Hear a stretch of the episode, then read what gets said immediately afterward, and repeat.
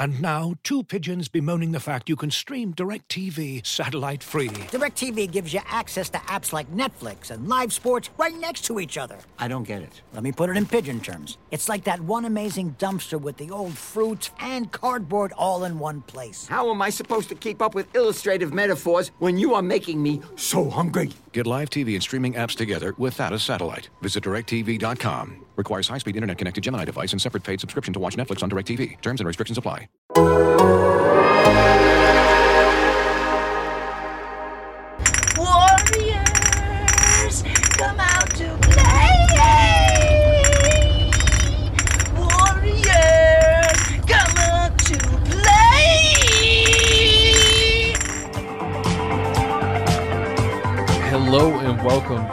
To a losing edition of the Warriors All 82 podcast. the Warriors lost the home game to the Knicks, so I, I sent out the bat signal to, to the man who loves to, uh, the, the, the king loser.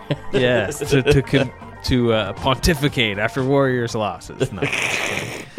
um, but we booked this ahead of time. It should have been a W. We did. You- we did. We did book it ahead of time. So maybe you called this rookie referee and said, "Hey, I need something done here tonight. Eject Draymond Green."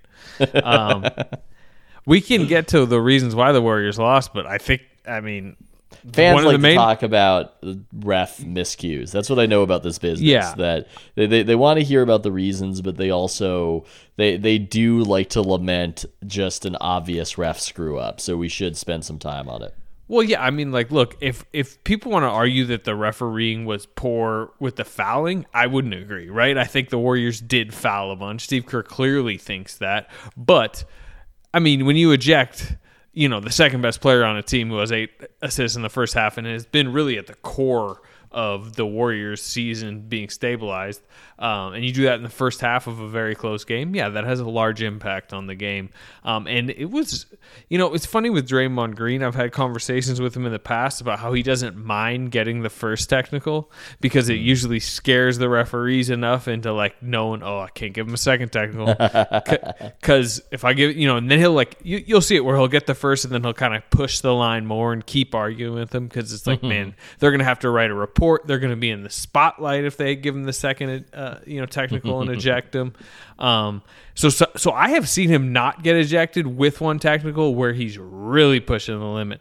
Tonight he was mad at James Wiseman uh, for some like you know I guess ill-timed post pass, and I guess he said like catch the effing ball or something Well, like that, that. that that's what's so funny to me is that there's just been such an over the top and it's it's a cool storyline, so I get it. But the way it's done, obviously, by the by the local team on mentor Draymond taking James Wiseman's career in his hands, schooling him in the ways of basketball, and then it's just him yelling and cursing at him for not catching the ball, which obviously he wanted to catch the ball. And that was just kind of funny to me. Uh, that that yeah, was. so, so much so that the referee goes, "Oh my gosh, is he yelling at me? You're gone." I don't think that I don't think that's what happened. By the way, I mean, in my What- theory, What, do, what is your theory? I would love to hear. I think he pissed that ref off. I think that ref was waiting for a pretext, and the ref screwed up because the pretext was false. I mean, if he had just waited a few minutes, he would have found a legit one. But I think he was working that guy's last nerve. And then he seized upon this event that had nothing to do with him. And maybe in the end, this is going to help Draymond out because if he's all about this, I like risking it and being able to push on that second tech. Now it's a known thing that he was falsely ejected with the second technical. That's even more in the minds of the referees. So even if it doesn't help the Warriors in this particular game, uh, it might help Draymond and the Warriors as a lobbyist in the future. Yeah, but it hurts in the moment because every Yes. win against uh, a team you should beat is important in a season where you are, you know, you're in a crowded Western Conference where Mm-hmm. really three results might swing you from the five seed to the eight, might swing Yeah. you from the seven seed to the ten. Uh, you know, Every at game matters for this team. This is this is not this is not last year and it's not the 5 years before it. Every game matters for this team because you never know. I mean, th- this is a, a team where you, you don't know if Steph, God forbid, tweaks something and misses some time. That's going to ruin your playoff chase. So you need every win you can get, and they are a middling team, which means that you you win some games unexpectedly, you lose some games unexpectedly, and you probably I think they just have to hover around that 500 mark and then hopefully have enough cohesion to make a push to get some separation. Um, but yeah, it's it's not nothing to lose this game. Yeah, and I mean we can now kind of get into the reasons. So I mean, first of all, they had a really bad defensive quarter with Draymond. I, it's funny. I actually came into the night wanting, planning to write about Draymond Green's defensive, clear defensive importance. If you looked at the numbers coming in, they were like 103.4 rating in his 200 something minutes, 270 I think, and they were like 111 rating in his 400 minutes off. And it Yeah. was like the difference between an elite defense and like a bottom 10 defense. Um, but and I mean, you saw it some in the second half, and like I think you're going to see it all season. Uh, but they Knicks scored 40 points in the first quarter with Draymond Yeah. on the court for most of it. Uh, Didn't they were he hot. do like a like he had a he did a take foul in a situation where I don't usually see him do a take foul? Am I misremembering that in the uh, in the early action? That might have been a signal that I- this was not going to be as locked in um, a game as, as certainly the uh, the one before it. Um, yeah. And that's part part of what I wanted to write about a lot fuller, and ended up did kind of slipping into the post game thing I wrote was like he needs to be at his top defensive level for like seventy to eighty percent of the season. And there's games this year where like Denver, he was like really like negative defensively, uh, and Yeah. they lost that. And tonight, you know, he had eight assists. I, like I thought he was actually having a pretty good first half, but defensively, clearly, like Oh. he wasn't all the way there. His best demonstration of value is what happened when he uh, got ejected. I mean, Yes. it was like you take the the uh, Jenga piece out and the whole tower falls apart. It's just amazing how valuable somebody who doesn't score at all is uh, to a team. It's it's really quite incredible. And not only that, to what you're saying, they need him to be engaged, not just present, but actually present and engaged. And that might be that might be a big burden considering some of the bumps and bruises he's had over the years and considering what his body has been through. I think him and Steph both, it's something they need to be careful with. It's a lot of burden on those two guys. And there's some nice stuff happening uh, with the bench doing a little better than maybe expected that can take some of the burden off. But I do wonder, and I I think there's concern about that when you think about this team season. Yeah. Um, let's get into the second half. So he gets tossed. I think it, it was 55 55 at one point right before the ejection. I believe at the moment he got ejected, it was 60 55. So despite the 40 point first quarter by the Knicks, the second unit was good to start the second quarter. Uh, well, good is strong. Poole, you know, was bricking some threes, uh, which, you know, I don't know why he's. I, I do know why Kerr is playing him uh, over Mulder. I'm just not sure I pull agree over, with it. Yeah, I Poole over Mulder is I think a questionable one. Yeah. Um and you know, we got other rotation questions in the second half too. But you Mm-hmm. know, anyway, so he leaves at 60-55. It's I think it was maybe nine and a half. I don't know exactly. Wait, remember. wait. Let me. Uh, I'm, I'm going to make my guess as to what the questionable one in your mind is, because you are a Looney hater and I am a Looney defender. Is it? Is it the Wiseman for Looney substitution? Is that no, the one? it's no, it's not actually. Um but Because that, because that one wasn't a good one. I think that one kind of turned things. But yeah, Yeah, no, I think it will. Well, look, I just, I mean, he starts Paschall in, in Green's place to, to open the second half, and it seems logical in the moment because, look, Paschall kind of plays the same position as Draymond theoretically, but we saw Paschall in the starting lineup to open the season Yes. against the Nets and Bucks. It worked terribly. At this point, I think we can kind of say Eric Paschall's a center. He's not even Yeah. a power forward anymore. yeah. um, he's- he he's- really, he's, yeah, he's Montrezl Harrell. I mean, that's He- that's what he is in a different he way.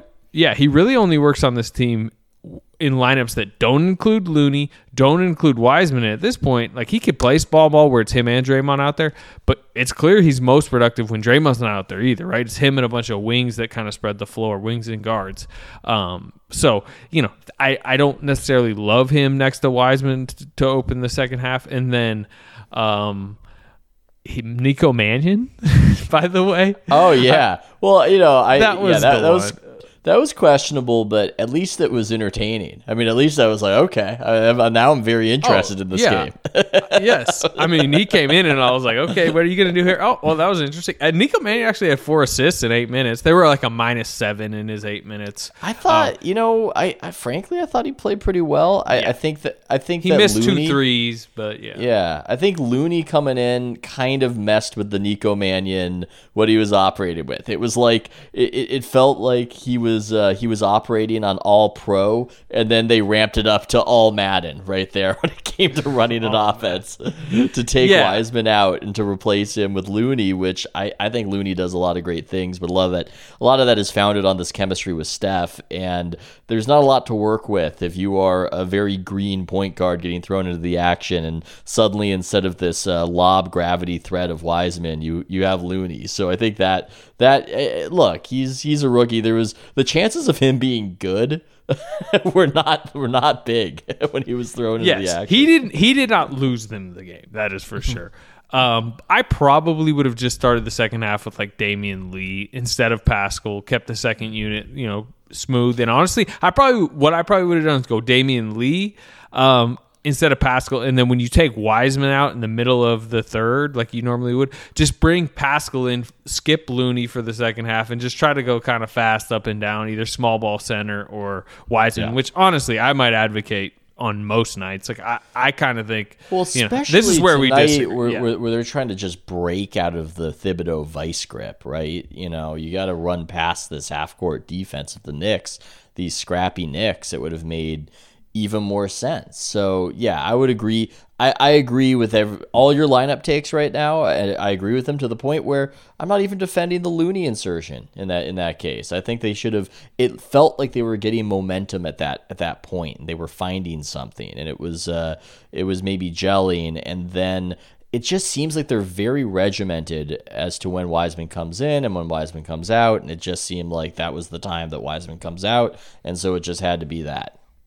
Yeah, I think they should go a lot more night to night with him. Um, and Yep. you know, opponent to opponent too, right? When you're playing the Spurs and Knicks, although you know he did, he wasn't great with the Mitchell Robinson lob game over the top. He called it the cat and mouse post game that he's trying to learn. That, that was more at the end, though. I think Yeah, that was more that where things kind of fell apart. I do have some commentary on on him, and it seems like he's doing a better job offensively, but defensively, it seems like he's really fading. And he's he was talking about after the game that he's trying to communicate. So I think he it just might be sensory overload with him.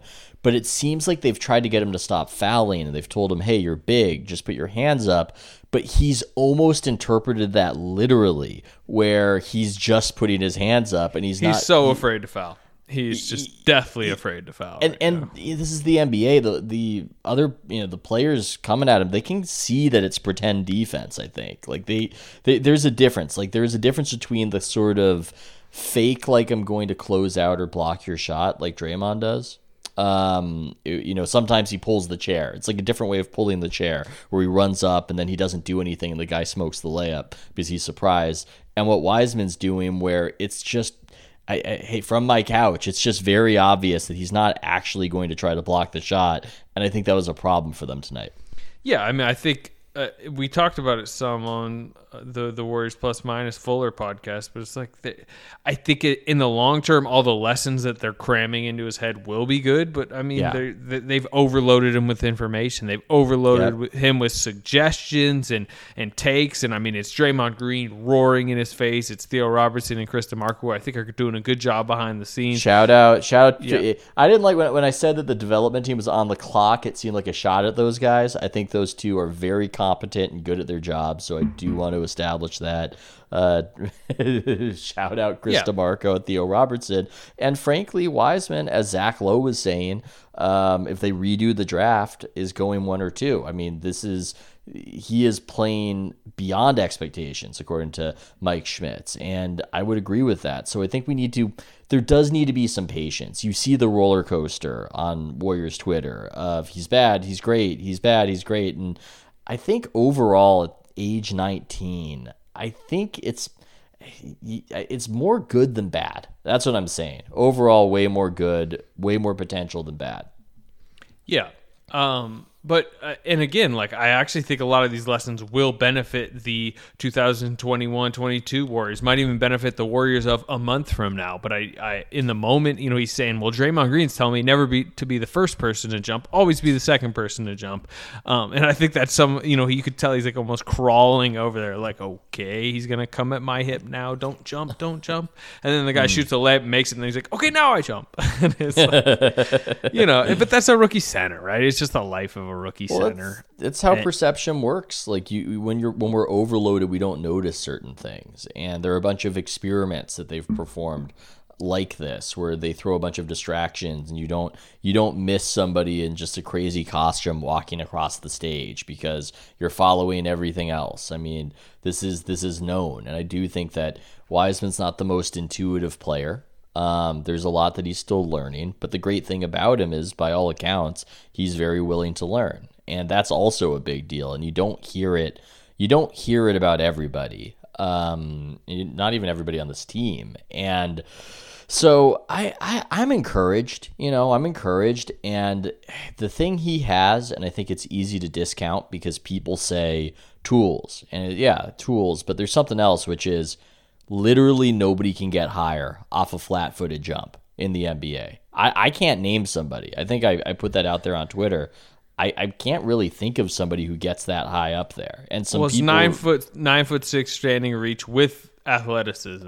Um, Yeah. Whereas like Rudy Gobert, I think has a slightly taller standing reach, but Rudy Gobert doesn't burst like that. Yeah. Um, Yeah. but I mean, yeah.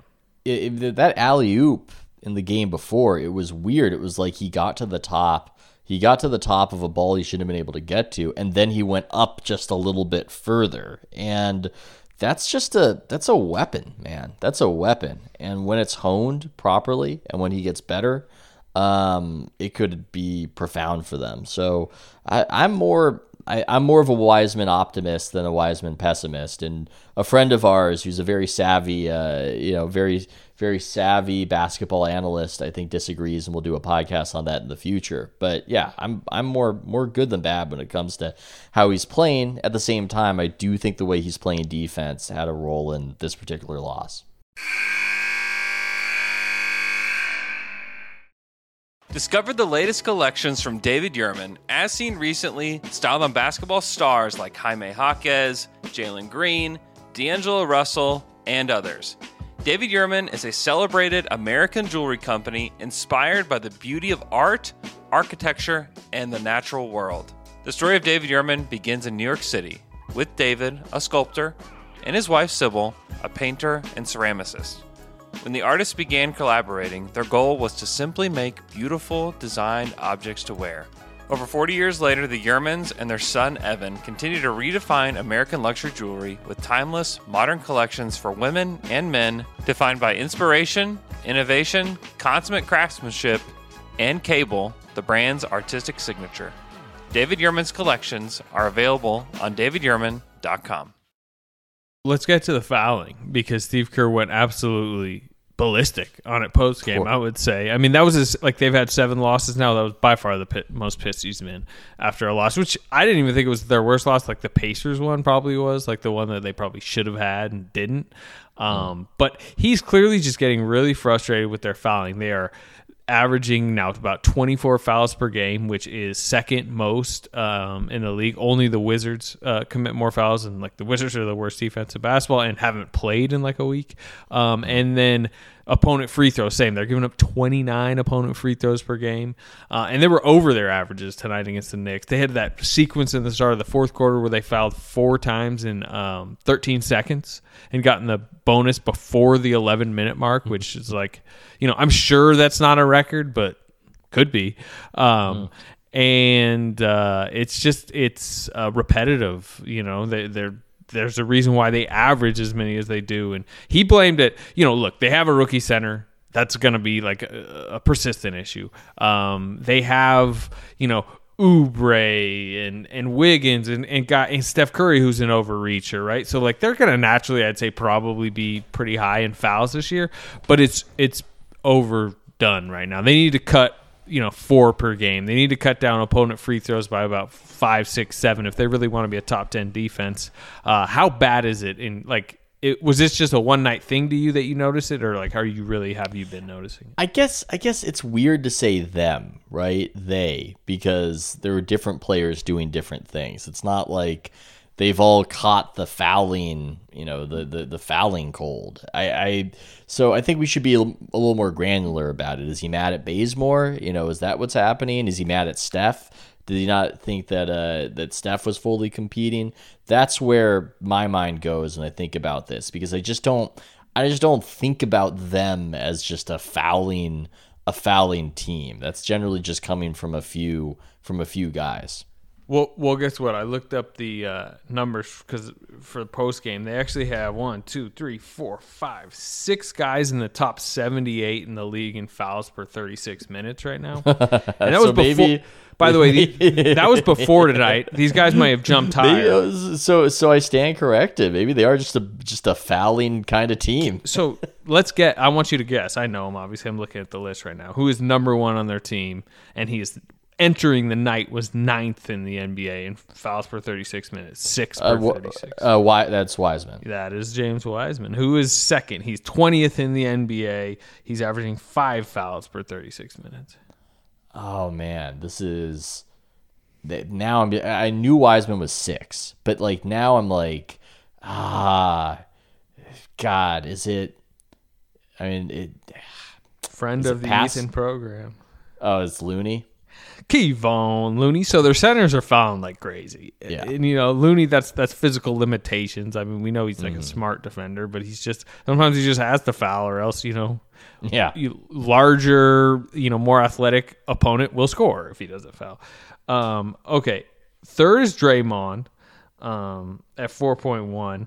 Uh, fourth is a guy you've already mentioned. Do you want to guess or do you want me to tell you? A guy, a guy I've already mentioned. Uh, is, I mean, does Paschall rack up the fouls? I'm trying to remember. He's Like, not. He uh, he's 110th in the league, so he wasn't among the. the he needs I to gave. foul more. Some guys need to foul more. Yeah, I agree. I'm actually shocked. Steph is not even close. Steph is like not fouling. He's 197th in the league. He's only fouling 2.3 So, times. so 36. Bazemore was the guy you were going list then. fourth. Yes. Yeah. Uh, Damion Lee is fifth, um, and Brad Wanamaker is sixth. Um, So that's they just got a lot of rotation players right now who are just they're hacking. Um, Yeah. You know, though, I I I don't know. I mean, I, I we need something a little. This is when it's really good to be around the team because I think Steve will be a little more specific with what's going on because some of those are sins of. What, what, what's the phrase I'm even looking for? That you want the effort, you want them going for it, trying to turn teams over, and some of those guys are in units that have been doing pretty well, right? It's not it's not the starters where that's been that's been the persistent problem. So um, yeah, I, but yeah, it does seem to be a broader problem than just a few guys. I, I stand corrected. It's a very, it's a very strange, it's a very strange issue, and I don't know whether to chalk it up to the roster or what I often keep saying this season, which is weird year. This is a very weird year. this is a, a season unlike any season. Yeah, it is. And to be honest, like I know that's besides the Draymond ejection was the story of the night, right? This like persistent fouling issue that that Kerr went ham on in post game. But um I don't know. I, I I'm really not that concerned about that specific stat um, or flaw right now. It's interesting. long-term. I mean, that's that's what's great about a, a a middling team, and they're literally middling right now. Is that something's always going right and something's always going wrong. You know, there's a lot to analyze when it comes to a team that's that's hovering around 500, and that's that's an interesting one. And eh, of course, the worry is is that if you if you chew them out for fouling, then you don't want too much passivity, and so it makes it a little a little interesting for the next game as to how they're going to approach it. As they go to Utah and play, face a uh, tough Jazz team. Who I think are now maybe eleven and four. They're shooting the three like crazy. Have you seen the Utah's um, three point percentage team wide? I think it's like forty three percent or something. I like saw that. Donovan Mitchell was the fastest player to get to 500 threes, which is strange because I don't really think of him as a as a sniper. Um, Yeah. So that was yeah, that was a that was an odd one. Um, I want to see that Gobert Wiseman matchup. That's what I'm interested in. Yeah, for sure. He's got a lot of interesting center matchups coming up. Um, anything else about this team that uh, you want to get into? You sounded like you you you might have wanted to soapbox a little Marcus Thompson. Uh, Oh take. yeah, yeah. So to set the sta- set the sorry, uh, to set the stage for people who are not living life on Twitter but who listen to the podcast, uh, Marcus, uh, our our beloved colleague, last night at the moment of this recording, or we should say after the Spurs game, uh, he was doing a story on Oubre's tip dunks. And so he was asking each player about the tip dunks. And because Marcus is so good at the banter and he's just so at ease in those situations, he was actually making the press conferences a lot more a lot more fun in my opinion. I was enjoying seeing what some of the players' responses he were. He does every how- time. He, Yeah. he he, he always uh, adds to the yeah pressers. and and you know I, I learned that wiggins thinks that oubre might the way wiggins was talking made me think that he thinks oubre has more athleticism than him which was a little bit interesting to me but um so at so, at one point in the steph press conference uh marcus begins his steph question he goes wardell and I didn't think anything of it because I've seen Marcus address Steph that way a bunch of times. I mean, th- there really aren't many relationships between uh, writer and athlete that are as uh, that as lengthy in one area and as deep as as Marcus and Steph. And so I see Steph look up, kind of a huh, and that look that Steph had, in my opinion, at that moment was, oh, here's Marcus. He's gonna, you know, he, here comes the test. What's the test? I mean, that's how I read it. But then it goes onto Twitter. I think maybe Drew Shiller clips it. I don't know. And next thing I know, I'm looking at Twitter and it's the number two trending topic in America.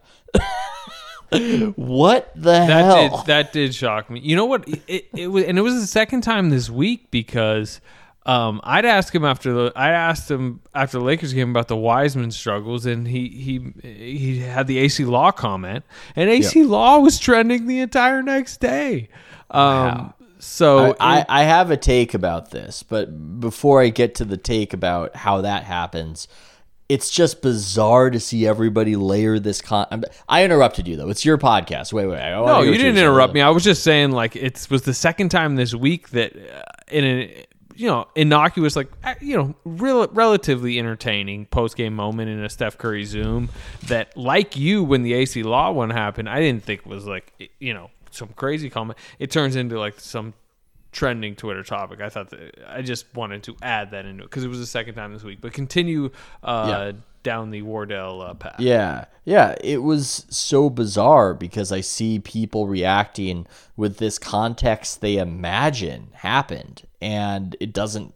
It, it just doesn't have any bearing on it, and they. It's interesting to see it take shape because people want it to be what they want it to be, and so it becomes that. And it becomes that Steph was offended or put off that Marcus used his government name, which I can assure you has happened like hundreds of times. I mean, it's it's this is not unusual at all, but that's what people wanted it to be and completely bizarre. All these people saying, you know, what uh, bad things about Marcus, not knowing anything about him at all. The LA Times wrote some like odd blog post about it. Yeah, about how you can tell that they had a relationship before, but it must be frosty now or some such, which, you know, if you had seen the answer to the question, it's clearly not true. Just not not at all. And I mean, I think hey, I think I can be I can speak as an expert of when a player is mad at me in a press conference. I think I am I think I might be an authority to speak on this matter that that's just not the case. And so I look at it not mad or, you know, like oh my god, Marcus's reputation has been tarred. It's more this is just bizarre. This is so weird to have been on the Zoom call to see the actual thing play out and then to see it become the number 2 trending topic in America when it's this completely mundane, misunderstood interaction. And you know what the ultimate takeaway is, Anthony? You know what the ultimate takeaway is? Welcome to the internet in 2021. Yeah, that would No, be my no. takeaway. Steph's back. Steph's back, man. Steph is back. It's He been does a create while. Are you talking about from like a headline Yeah. creation standpoint? Yeah. yeah, I- and The AC Law one, like I said, I mean that that thing blew up. Yeah, the fascination is back. You know, Steph says that in passing mid middle of the season last season, I don't think anybody really cares. But it's Steph Curry is Steph Curry again. He can go out there and he can score potentially 60 points and this thing, you know, this thing is now I mean, people are kind of it could be really big for the NBA. You know, if the Warriors take off, we're looking at them right now. They're at this uh this 500 mark. It's it's potentially eight and seven, eight and seven. Sorry, yeah, nah, not five. uh, It's great math by me. Um, but they're at this kind of middling place, and if they get some separation, if they turn it on, I think it's uh, it's potentially huge for the league because Steph Curry is a superstar who commands an inordinate amount of interest from the general public. That's my take. Yeah, and I mean, you still have Draymond Green, who has a anytime he steps onto a, a press conference setting, he's gonna you know have three viral quotes himself, you know, to varying degrees of viral, but he you know has some very noteworthy national quotes. Steve Kerr uh, very much makes news and electrifies his fan base in other ways too. um, and then say what you want about Wiseman's growth path. He's an interesting Oh, rookie yeah. to add into this mix with just you know the occasional unbelievable highlight. He, he himself, I think, is is uh, shown uh, an emerging personality in the way he's um, handled the Draymond um, mentorship uh, and just his background, right? The Penny Hardaway aspect of it all. It's just um, they can be interesting. Now you have to be good to maintain Yes, that's the the interest. thing. They have to be good, and I don't mean ha- like win the title, but like playoffs and like a threat in the playoffs. Yeah, they've got to. If, if they get in the playoffs, you know my fascination with ratings. That's a huge swing factor for the NBA. I mean, this is in in the interest it commands. I think it's even more so than the Lakers. No offense to your other team. Um, and if they're good, it's it's just potentially huge. And if they fizzle out and they don't make the postseason, I do think that that really impacts the general public's uh, capacity for tuning in to the NBA playoffs. So yeah, it's um, it's that's that's my main thing. That's my I main thing. It's I would agree, and it would give them a nice little cushion going into next year too, right? Because if they're if they're a playoff team and they're dangerous enough, and Wiseman grows enough, and Curry and Draymond still look, you know, late prime instead of past prime, they get going the into fourth, next they season. get the fourth overall pick from the Wolves. Yeah, and then The you J- have the the you have the Klay Thompson Suggs. return into a Chase Center that has never seen this team. Right, it's seen five, whatever, three Steph Curry games ever. I mean, with fans in Chase Center, um, and Klay Thompson's never even played there. That By would the be way- a by the way- pulsating environment next year. Ke- Kevin Durant looking amazing. I need I, this doesn't mean that the injuries are the same, right? But it gives you a little bit of hope. You know, it makes you think, okay, maybe Klay will come back. He's a he's a shooter with size. He's not KD. I, I look at the I look at how Kevin Durant is playing, and I think, okay, maybe what if Klay comes back and you don't want to bet on it, but what if Klay comes back and he just hits the ground running? You know, it's possible. It's possible. Well, this post game Knicks loss podcast went a lot of directions. I wasn't sure it was going to go, but uh, here we are. Ethan, Yeah. thank you for uh, joining. Yeah, hopefully it was more interesting than watching the game with all those fouls. Tom Thibodeau loved it. That was Oh, like yeah. a, one of Tom Thibodeau's favorite regular season games since like the Bulls days. The gracious Tom Thi- Thibodeau, by the way. I was on that Zoom call afterwards, and he's just just lavishes his opponents with praise. It's uh, it's uh, the the gentleman Tom Thibodeau. anyway, anyway, yeah. all right, all right. Uh, Ethan, thank you for coming on. thanks for having me. As you've probably heard by now, we've teamed up with BetMGM this season. We'll be using BetMGM lines to make all of our picks, and we'll have special offers for our listeners each week. If you haven't signed up for BetMGM yet, use bonus code The Athletic, and you'll get a one-year subscription to The Athletic, plus up to a fifteen hundred dollar first bet offer on your first wager with BetMGM. Here's how it works. Download the BetMGM app and sign up using bonus code The Athletic. Make your first deposit of at least $10, place your first bet on any game, and claim your voucher for a one year subscription to The Athletic. See BetMGM.com for terms. U.S. promotional offers not available in D.C., Mississippi, New York, Nevada, Ontario, or Puerto Rico. Gambling problem? Call 1-800-GAMBLER. Available in the U.S. Call 877-8-HOPE-NY or text HOPE-NY 467-369 in New York. Call 1-800-NEXT-STEP in Arizona. 1-800-327-5050 in Massachusetts. 1-800-BETS-OFF in Iowa. 1-800-270-7117 for confidential help in Michigan. 1-800-981-0023 in Puerto Rico. First bet offer for new customers only in partnership with Kansas Crossing Casino and Hotel. Don't forget, if you haven't signed up for BetMGM yet, use bonus code The Athletic, and you'll get a one-year subscription to The Athletic, plus up to a fifteen hundred dollar first bet offer on your first wager.